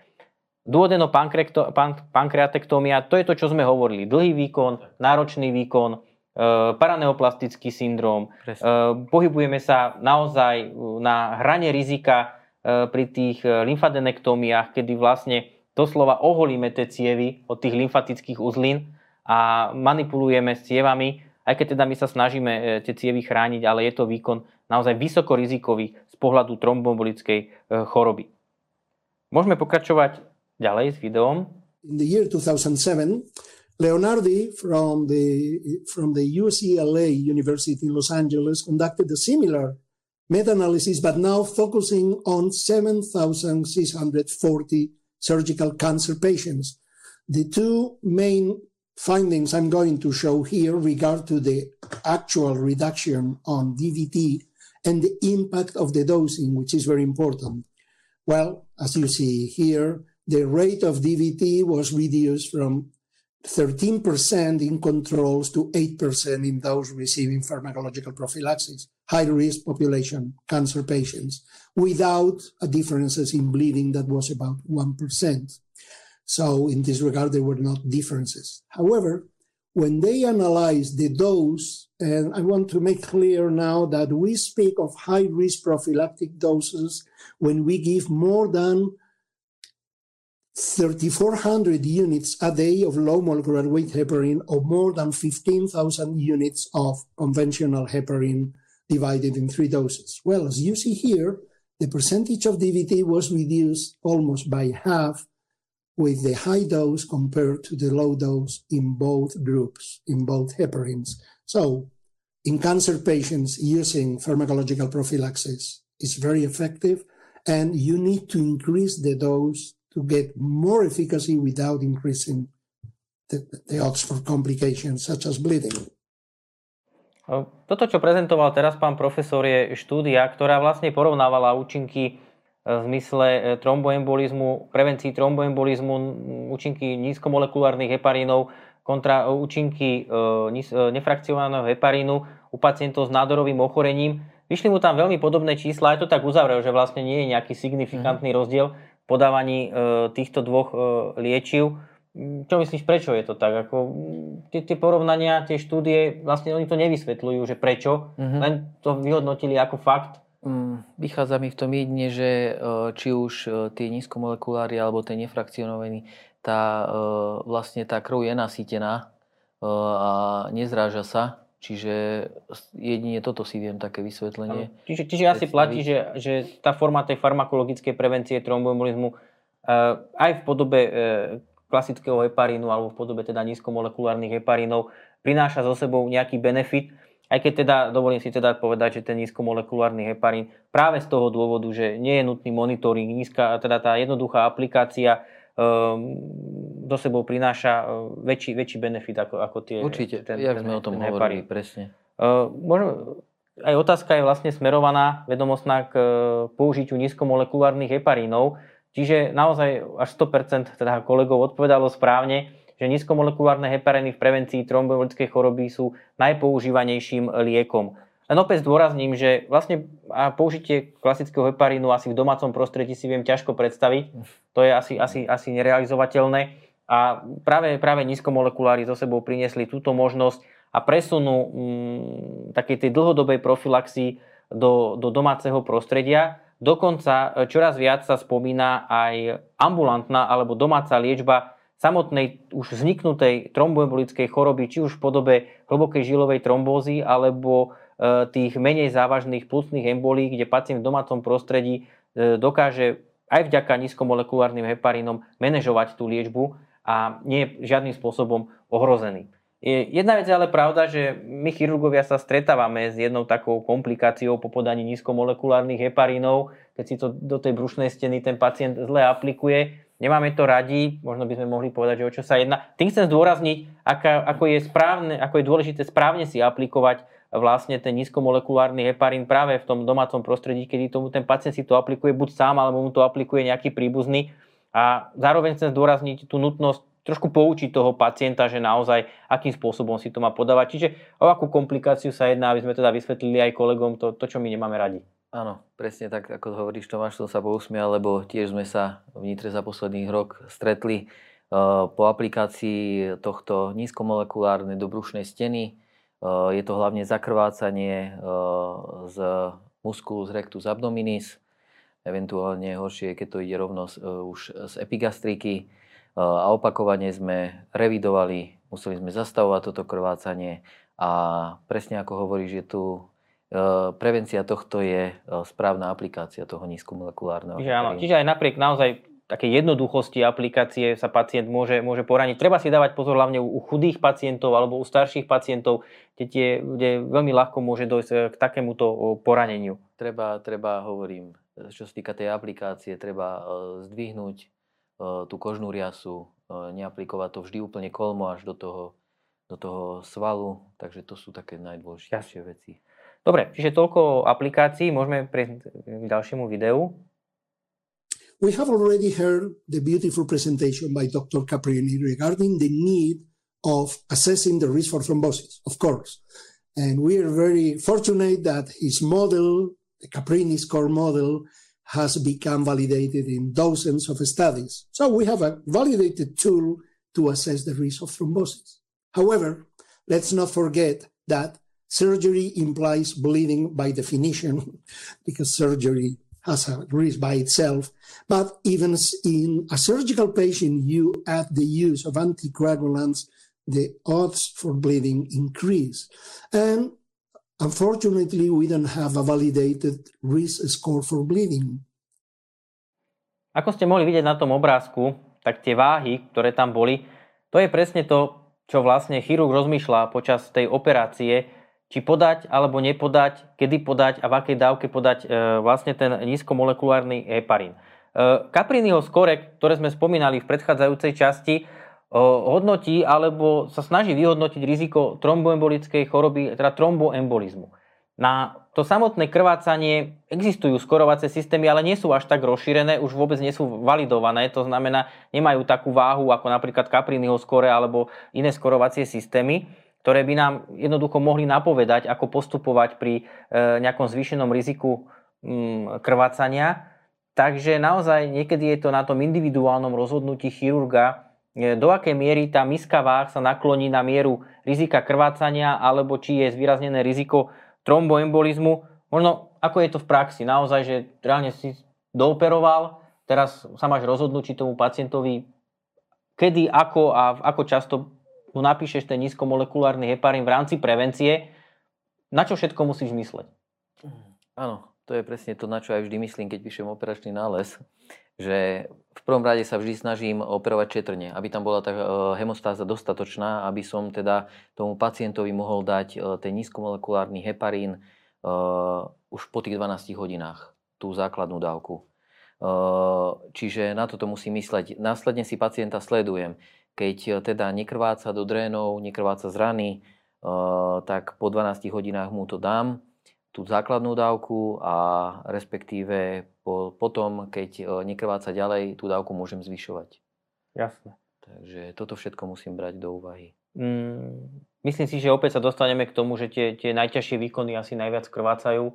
Myslím si, že pri, pri operácii žlčníka alebo appendixu aj tam môže dojsť samozrejme k závažným poraneniam alebo k závažnému krvácaniu, najčastejšie na podklade nejakej anatomickej anomálie, lebo my sme naučení preparovať pomerne šetrne v tzv. bezkrvnom prostredí, snažíme sa, máme na to už aj inštrumenty, tá, napríklad tá laparoskopia to dovoluje, ale pri tých veľkých a nádorových ochoreniach tam sa často stretávame s neovaskularizáciou, s výraznenou vaskularizáciou. Tá preparácia je veľmi ťažká, niekedy sú do toho nádorového ochorenia zavzaté e, viaceré orgány, tedy musíme operovať unblock, to znamená vyťahujeme vlastne viacero orgánov alebo odstraňujeme viacero orgánov naraz, čiže tie krvácania e, sú tam. E, čiže naozaj táto šetrná operatíva, to všetko, toto to znižuje to riziko krvácania, ale v konečnom dôsledku je to na tom chirurgovi. Áno, presne ako hovoríš, toto všetko, čo si povedal, veľkosť resekčnej plochy, čiže my aj keď sa snažíme to úplne minimalizovať, nevždy to úplne ide. Takže v tomuto musíme prihliadať potom aj na to dávkovanie. Jasné.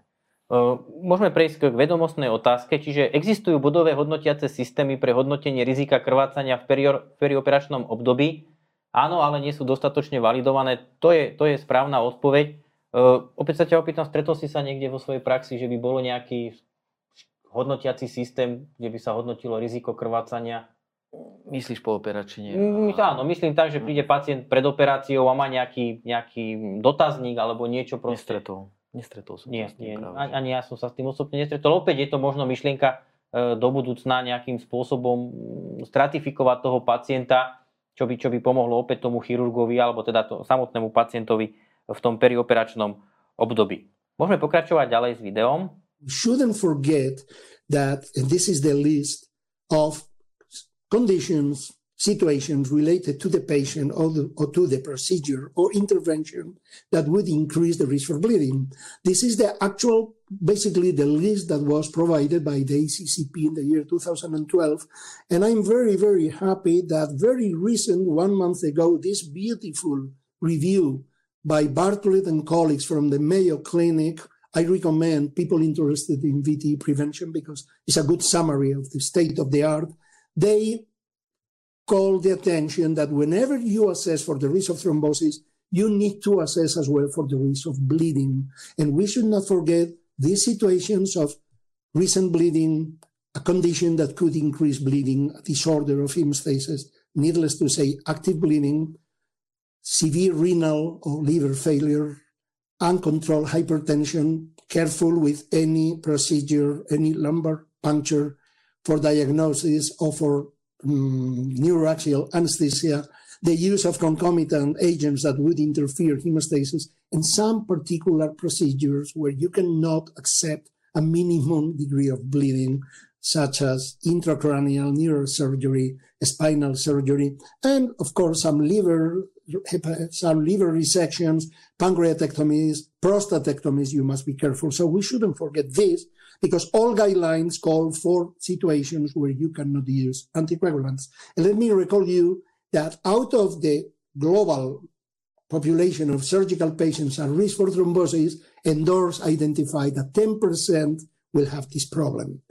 So what do we do in patients where we cannot use the very effective anticoagulant methods? Well, we have to rely on mechanical methods. Venoval sa, pán profesor sa tejto časti venoval trošku tej problematike toho, toho krvácania, trošku také opozitum toho, toho troemboembolizmu. Čiže v podstate chirurg naozaj musí rozmýšľať trošku tým, že, že nielen pro tromboembolicky, ale musí mysleť naozaj aj na tie zadné vrátka, že aby, aby pacient nekrvácal, alebo teda aby nedošlo k nejakému zvýraznenému krvácaniu, lebo samozrejme to je tiež život ohrozujúci stav. Uh, spomenul tam nejaké ochorenia, možno prečo hepatálne zlyhávanie je také, akože, čo no, zvýrazňuje? No lebo samotná pečeň, tam sa v nej tvoria prokoagulačné faktory, ktoré samotné teda zrážajú. Jasné. Čiže, čiže opäť, uh, niekedy to vyzerá tak, že, že, že treba naozaj uh, veľmi veľa rozmýšľať nad tým pacientom. Naozaj, že nielen vyhodnotiť riziko tromboembolizmu, ale vyhodnotiť aj riziko krvácania, potom toho pacienta dobre odoperovať, sledovať ho pooperačne a tak ďalej. E, v tom pooperačnom období e, spomenul teda nejaké formy e, mechanickej profilaxie. My sa ešte k tomu dostaneme. Na Slovensku reálne čo používame? Aké formy mechanickej profilaxie? Tak na Slovensku reálne používame bohužiaľ bandáže, ešte ktoré stále, áno. ešte stále a tie kompresívne pančuchy. Áno. Vo svete, vo svete sú samozrejme, alebo vo svete, na špecializovaných pracoviskách, myslím si, že sú aj modernejšie metódy, k tomu sa ešte dostaneme. Môžeme si pozrieť teda vedomostnú otázku. Riziko pooperačného krvácania zvyšuje. 99% kolegov odpovedalo správne, že hepatálne alebo renálne zlyhávanie. To hepatálne alebo renálne zlyhávanie nastáva práve v tom pooperačnom období. Ešte je dôležité zdôrazniť, že pacienti po veľkých výkonoch, oni nejdú na bežné lôžkové oddelenie, ale väčšinou napríklad u nás je to tak, že po tých duodenopankreatektómiách alebo aj po veľkých výkonoch na žalúdku, na pečení, na črevách alebo kedy sa robí veľká amblok resekcia, títo pacienti idú na e, kliniku anestézia intenzívnej medicíny na odsledovanie alebo si ich vlastne monitorujeme na jednotke intenzívnej starostlivosti. Čiže naozaj sú pod e, monitoringom, sledujeme ich pravidelné odbery, sledujeme moč, čiže veľmi rýchlo sa snažíme vyhodnotiť práve rizika, ktoré by mohli viesť e, k, ku nejakým krvácavým komplikáciám, ako je teda hepatálne alebo renálne, renálne zlyhávanie. E, možno ešte máme, my chirurgovia si aj robíme nejaké pomôcky, aby sme teda zistili, či nám pacient nekrváca z dutiny brušnej alebo krváca. E, to je to rôzna forma drenáže dutiny brušnej. Používame dreny, ktoré zavádzame aj pri, na niektorých pracoviskách aj pri v úvodzovkách tých jednoduchších operáciách, či už je to po appendektomii alebo je to po cholecystektomii. Samozrejme, samozrejme pri operáciách, tých veľkých výkonoch, tá, tá, tá drenáž je teda pre nás veľmi dôležitá práve v zmysle, že je to taký, taký signalizátor toho, či nám pacient krváca alebo nekrváca. Presne ako hovoríš, sa hovorí, že je to také tretie oko toho chirurga, a aby mal teda prehľad o tom a je, hneď je taký, vie na čom je, respektíve je taký kľudnejší. Dobre, môžeme si, môžeme si prejsť na ďalšiu časť videa. Mechanical methods, I don't want to spend a lot of time for that. They are effective, less effective. There are problems with the, the mm, availability of all units you need because when I talk of mechanical prophylaxis, the really effective method is intermittent pneumatic compression. Stockings, as shown here, in this interesting trial conducted in seven hospitals in the UK, led by Shalhoub. Here you see that adding stockings to low molecular weight heparin didn't reduce significantly the rate of DVT, 1.7%, 1.4%. They were a moderate to high risk population. So um, for those patients that you cannot use anticoagul- uh, anticoagulants, you should use IPC, intermittent pneumatic compression. And for those that you consider adding because of a high risk of thrombosis mechanical methods, stockings are not going to add much benefit. E, videli ste naozaj, že to, čo som spomínal, ako popísal e, profesor e, efekt tých kompresívnych pančú v zmysle trombolickej choroby. Vrátim sa ešte k otázkam. Dokonca nám zostáva nejakých 10-15 minút. Kľudne posielajte otázky na nás, môžeme si aj na konci potom ešte zodpovedať. Medzi tým prišla otázka, ako ovplyvňujú hodnoty červeného krvného obrazu riziko tromboembolickej choroby? Myslím si, že sa e, kolega pýta, alebo kolegyňa na mm, erytrocity, alebo možno hemoglobín.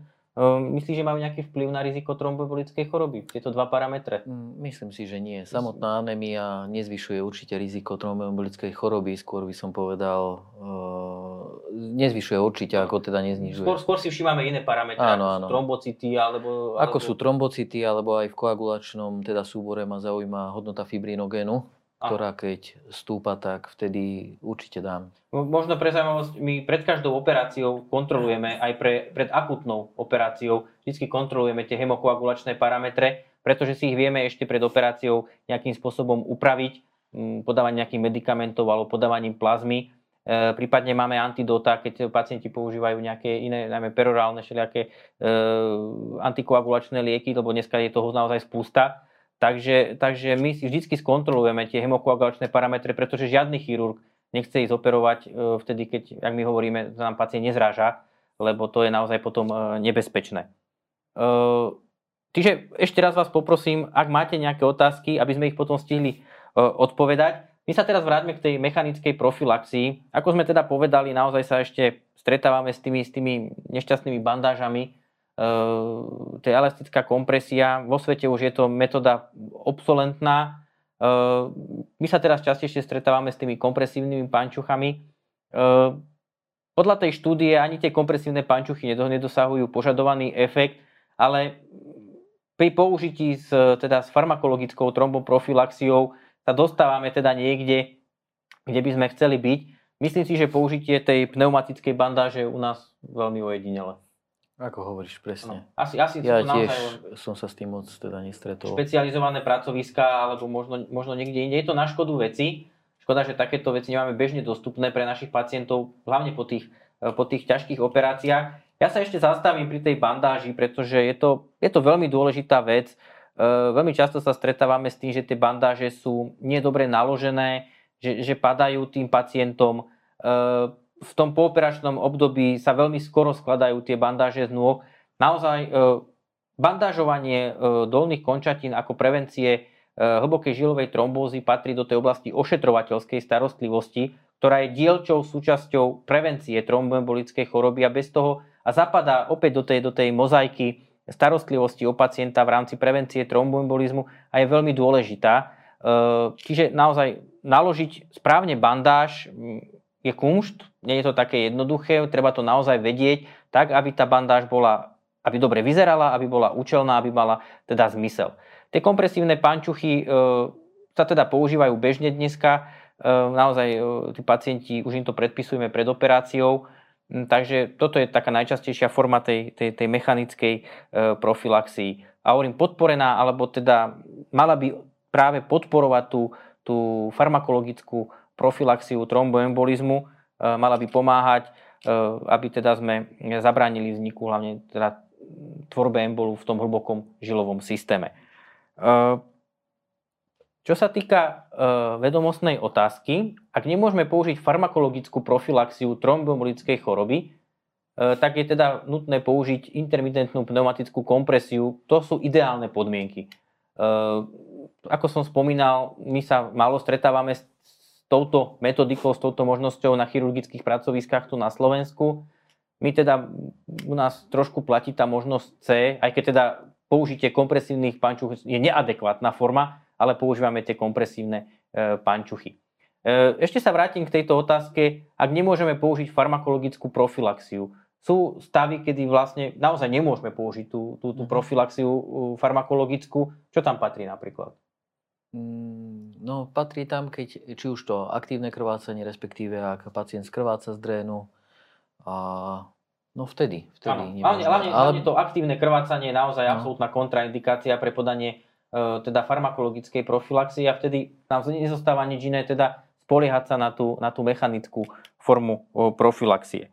Môžeme prejsť na ďalšiu časť videa. One of the most relevant studies also 14 years ago was published by the group of Giancarlo Agnelli.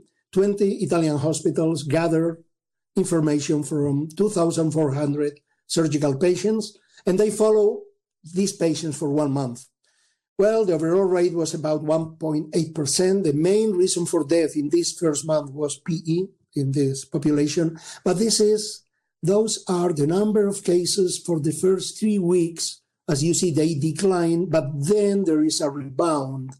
And 40% of all the cases they identified occur mainly after prophylaxis had been discontinued.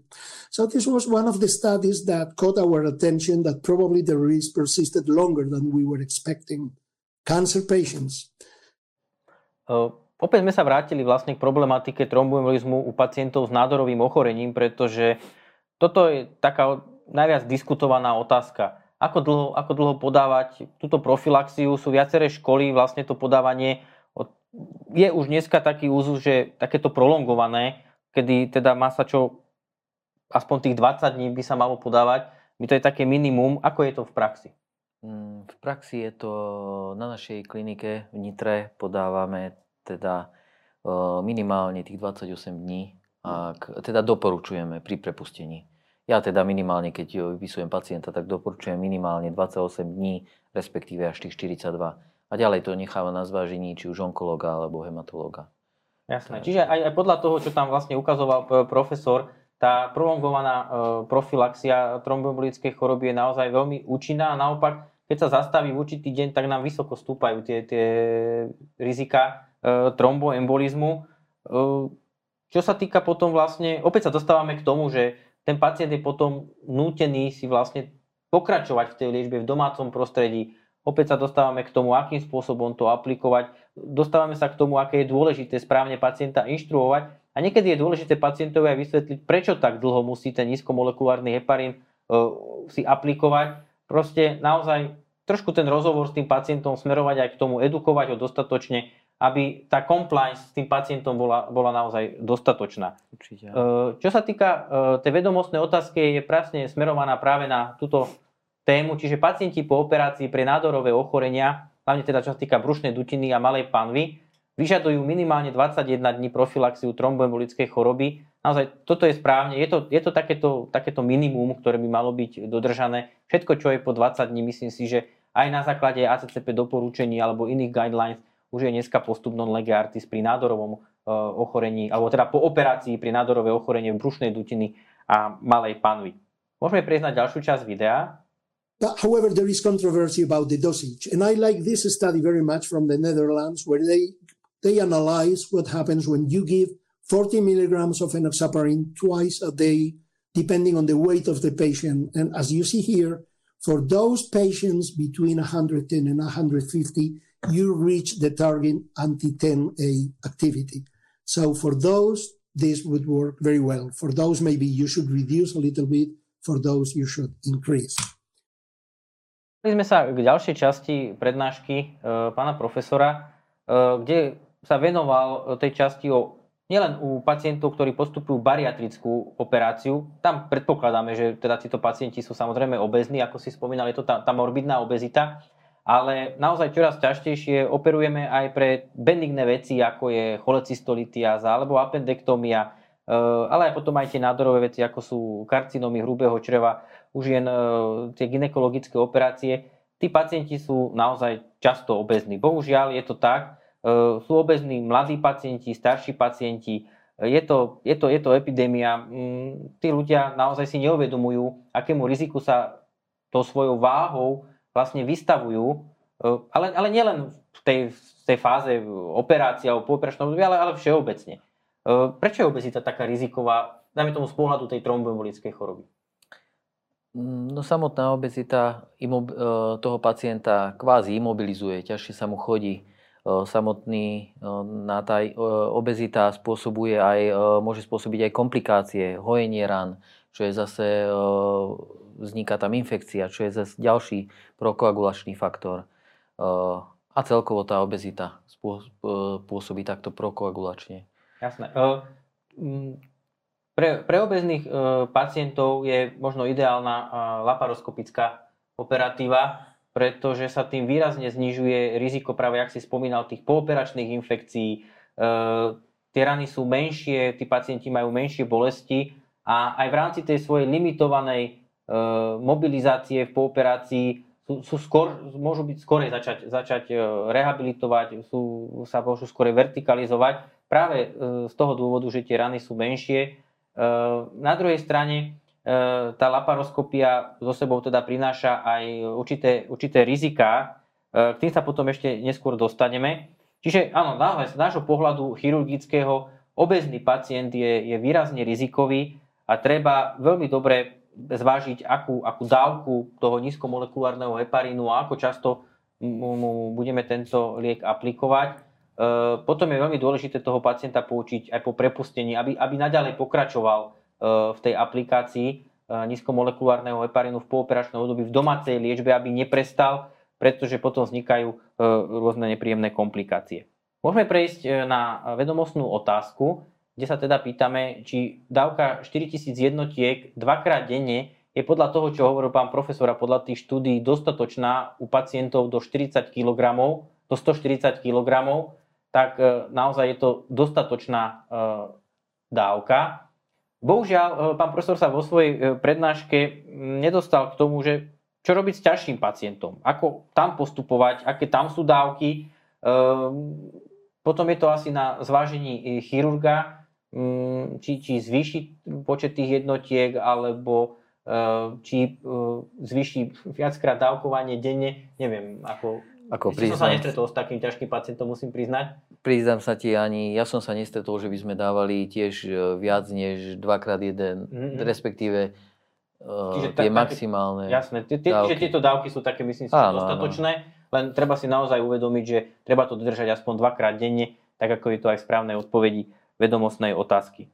Môžeme prejsť na ďalšiu časť videa. Hernia surgery, conventional inguinal hernia had a very low DVT rate. However, since the introduction of the TEP procedure, the endoscopic procedure where you insufflate gas, there are a number of studies showing hypercoagulability, reduced stasis. This is this is the uh, iliac artery, and this is the iliac vein collapse. This is one study with a transit PE across the tricuspid valve with uh, ultrasound transesophageal ultrasound. So there are a bunch of studies showing that the risk would be higher than expected. O tejto problematike sa naozaj tak menej hovorí. Mm, z takého pohľadu možno laického, alebo aj z odborného, z nechirurgických odborov. Operácia hernie je z ich pohľadu možno jednoduchá, ale my vieme, že není hernia ako hernia. E, v dnešnej dobe sa mm, stala modernou teda laparoskopická metodika, tie sa modifikujú. E, možno pre zaujímavosť, E, by sme mohli trošku ozremiť, akým spôsobom sa vlastne hernie dneska operujú. No dneska sa hernie operujú, pretláča sa dopredu jednoznačne laparoskopický prístup. Kedy si to bolo, že ak pacient mal primoherniu, najprv sa operoval klasicky, dneska sa to už pretláča aj čo sa týka odporúčaní Európskej herniologickej spoločnosti, laparoskopia a pri, ak sa operuje napríklad laparoskopicky a pacient má následne recidívu, potom, potom sa zase doporučuje Lichtensteinová beznapäťová operácia z klasického prístupu s pomocou sieťky. Jasné. To, to, je, to je dôležité vlastne, to aby si aj ostatní uvedomili, že vlastne pri tých laparoskopických operáciách vlastne vždy dávame, e, používame meš plastiku. Áno, áno. To znamená, je tam určité riziko vyplývajúce z toho cudzieho materiálu, aj keď teda veľmi, veľmi nízke. A naozaj tá laparoskopia a tieto metódy e, laparoskopických operácií herní v akékoľvek podobe, či to je tapka, tepka, alebo teraz najnovšie sú to aj rôzne e, extraperitoneálne prístupy, e, sú, sú výrazným benefitom pre pacienta v zmysle takého pooperačného návratu do bežného života. Pravdepodobne čas ukáže, že aj v zmysle rizika nejakých recidív alebo znižovaním komplikácií ale stále treba mysleť na to, že e, stále je tuto riziko tromboembolizmu, pretože nech už to operujem akokoľvek, teda aspoň ja to mám tak, že e, tí pacienti majú bolesti. Určite po operácii áno, a tá mobilita nie je tak, že hneď na druhý deň ráno stane a ide, prejde tých, e, že ide domov. Čiže určitá forma imobilizácie, tam, imobilizácia, imobilizácie je tam. A na druhej strane opäť to, to riziko tej laparoskopie Možno, že zdôrazníme si, alebo zopakujme si, že vlastne tá laparoskopia, čo to zo sebou prináša z pohľadu tromboembolizmu? Ako sme už spomínali, e, samotná tá poloha na operačnom stole, e, samotné to kapnoperitoneum, ktorú zvyšuje e, to riziko tromboembolizmu, samotná tá relaxácia svalov tela, toto zvyšuje riziko tromboembolizmu. Čo sa týka pooperačne, tá laparoskopia, ako už bolo veľakrát spomínané, je tam rýchlejšia tá mobilizácia z dôvodu menších rán. Tí pacienti eh, rýchlejšie eh, sa mobilizujú oproti tej klasi, klasickej teda operatíve. Takže takto asi. No. Presne tak. Čiže, čiže naozaj mysleť aj pri relatívne alebo v podstate takých tých jednoduchších operáciách, aj keď naozaj pri tých operáciách herní sa dokážeme niekedy riadne potrápiť, tak mysleť na to riziko trombolické choroby a teda zabezpečiť dostatočnú dávku e, profilaxie toho nízkomolekulárneho heparénu aj u pacientov e, pri tomto type operácie. Ešte by som chcel možno spomenúť, že samotná sieťka, tá si nemyslím, že má nejaký vplyv mm. na, čo sa týka tromboembolického. Na druhej strane e, preparujeme v, v oblasti ciev, preparujeme v oblasti dutiny brušnej, čiže určitá, určite taký ten damage, ako to my voláme, e, tam, tam môže byť. Môže. Čiže naozaj poškodenie endotelu, endotelu tam je, čiže tá tromboprofilaxia je určite na mieste. Oh. Netreba na to zabúdať ani po relatívne jednoduchších operáciách e, herných, či už inguinálnych alebo umbilikálnych. Nehovoriac o tom, že e, paradoxne, alebo teda čoraz častejšie e, sa stretávame aj s pacientami, ktorí majú veľké prietrže, ktoré majú ventrálne prietrže naozaj niekedy 20 x 20 cm a to sa už potom operuje 3-4 hodiny. Je to naozaj aj e, taká, taká operácia, pri ktorej pacient aj dosť krváca. Často obsahom toho vaku sú orgány brušnej dutiny, čiže to sú už pomerne náročné operácie, ktoré už potom môžeme prirovnať e, k veľkým operáciám, aj čo sa týka rozsahu, aj čo sa týka dĺžky operačného výkonu a tam si myslím, že tá profilaxia tromboembolizmu je naozaj na mieste. Presne ako hovoríš. Nie, nie len ventrálne, ešte aj skrotálne hernie veľké, takže to je niečo podobné. To, to, sú už, to sú už normálne veľké operácie, kde aj tá, tá dlhšia, dlhotrvajúca, prolongovaná e, profilaxia má určite svoj zmysel. E, môžeme pokračovať vedomostnou otázkou, čiže opäť je venovaná tým operáciám herní, o čom sme sa rozprávali. A naozaj tá incidencia tromboembolickej choroby po rekonštrukcii ventrálnych prietrží, či už s meš plastikou alebo nie, to je či už s použitím sieťky alebo bez sieťky, je vyššia a výrazne stúpa u obezných pacientov až 10 násobne. Naozaj tí obezní pacienti predstavujú uh, veľké riziko tromboembolizmu aj pri relatívne jednoduchších operáciách, ako sú teda operácie herní. Môžeme prejsť na ďalšiu časť videa. Another population that is important, inflammatory bowel disease. In this study from several major healthcare systems from United States, you see that at 30 days after surgery, The rate of VTE after inflammatory bowel disease, Crohn, ulcerative colitis is higher than cancer, and the risk persists for several weeks, similar to cancer. Dnes sme už spomínali tie IBD, čiže ochorenia, naozaj tie, tie zápalové ochorenia e, čriev. Pre mňa je toto taká veľmi zaujímavá informácia, že vlastne riziko tromboembolickej choroby je u pacientov po operácii z IBD z akéhokoľvek dôvodu teda e, vyššie ako u pacientov s nádorovým ochorením. E, priznám sa, nemal som túto informáciu, je to, je to pre mňa nová informácia, takže e, možno by sme mohli povedať, alebo zamyslieť sa trošku nad tým, že, že prečo je to tak, lebo ja som naozaj to nádorové ochorenie vždy predstavoval taký top, čo sa týka rizika tromboembolizmu a teraz prišla informácia, že, že nie, že IBD majú minimálne porovnateľné riziko tromboembolizmu. Presne ako hovoríš, ja som sa s tým tiež moc teda nestretol, uh, respektíve je to tiež pre mňa taká nová zaujímavá informácia, ako hovoríš. Uh, skôr si to dávam do súvisu s nejakými tými uh, cytokínmi, respektíve rôznymi zápalovými mediátormi a že prebiehajú týchto ochorení a zároveň s tým zvýšeným hyperkoagulačným stavom opäť e, možno, že aj to, že vlastne incidencia týchto ochorení ako keby, ako keby stúpala. Myslím si, že máme čoraz viacej pacientov z IBD, možno, že by nám to potvrdili gastroenterológovia, kde tým smerom je vlastne smerovaná liečba v týchto odborných ambulanciách. My riešime potom, potom tie komplikácie. Opäť, opäť možno len zdôrazniť, že tá prolongovaná profilaxia trombovolickej choroby je tu opäť nutná, vzhľadom na to, čo sme videli aj na tom grafe, že, že to riziko je tam naozaj pomerne výrazné. Eh, vedomostná otázka je zameraná na úceróznu kolitídu. Eh, opäť 100% správnych odpovedí. Naozaj po operácii je zvýšené riziko trombovlickej choroby. Samozrejme, úcerózna kolitída patrí medzi IBD a C je teda nesprávne, lebo však sa vylučuje s Ačkom. Takže naozaj po operácii je zvýšené riziko trombolickej choroby a treba na to mysleť. Možno, že aj, aj keď pacient príde po operácii na kontrolu do ambulancie praktického lekára, gastroenterológa, alebo u pediatrických pacientov, tých starších pediatrických pacientov, e, že tá, tá určitá forma e, profilaxie tromboembolizmu je na mieste minimálne možno tak dlho ako u tých nádorových ochorení. Určite áno. Podľa, podľa toho, čo tam podľa profesor týchto... takto, takto tak vychádza. Môžeme prejsť k ďalšej časti videa. Ladies and gentlemen, in conclusion, I hope I have shown enough evidence to demonstrate or to show you that VT remains a problem in surgical patients. I show you data, data on mortality and the consequences can be not only on the short term, but even on the long term. This risk persists for several weeks. There are many, many studies. I showed you some examples. So we have to assess for how long that risk persists and adapt the prophylaxis. At the time being, low molecular weight heparin remains the gold standard, the first option for thromboprophylaxis and general surgery. And please, if you want to optimize the efficacy and reduce reduce the risk and optimize the, the safety, please pay attention to the dosing, to the timing, and the duration. if you optimize that based on the patient's characteristics and type of surgery, taking into consideration these special groups I mentioned, the obese, the complex abdominal wall repair, or the inflammatory bowel disease, I think you will do the best possible prophylaxis. Thank you very much for your attention.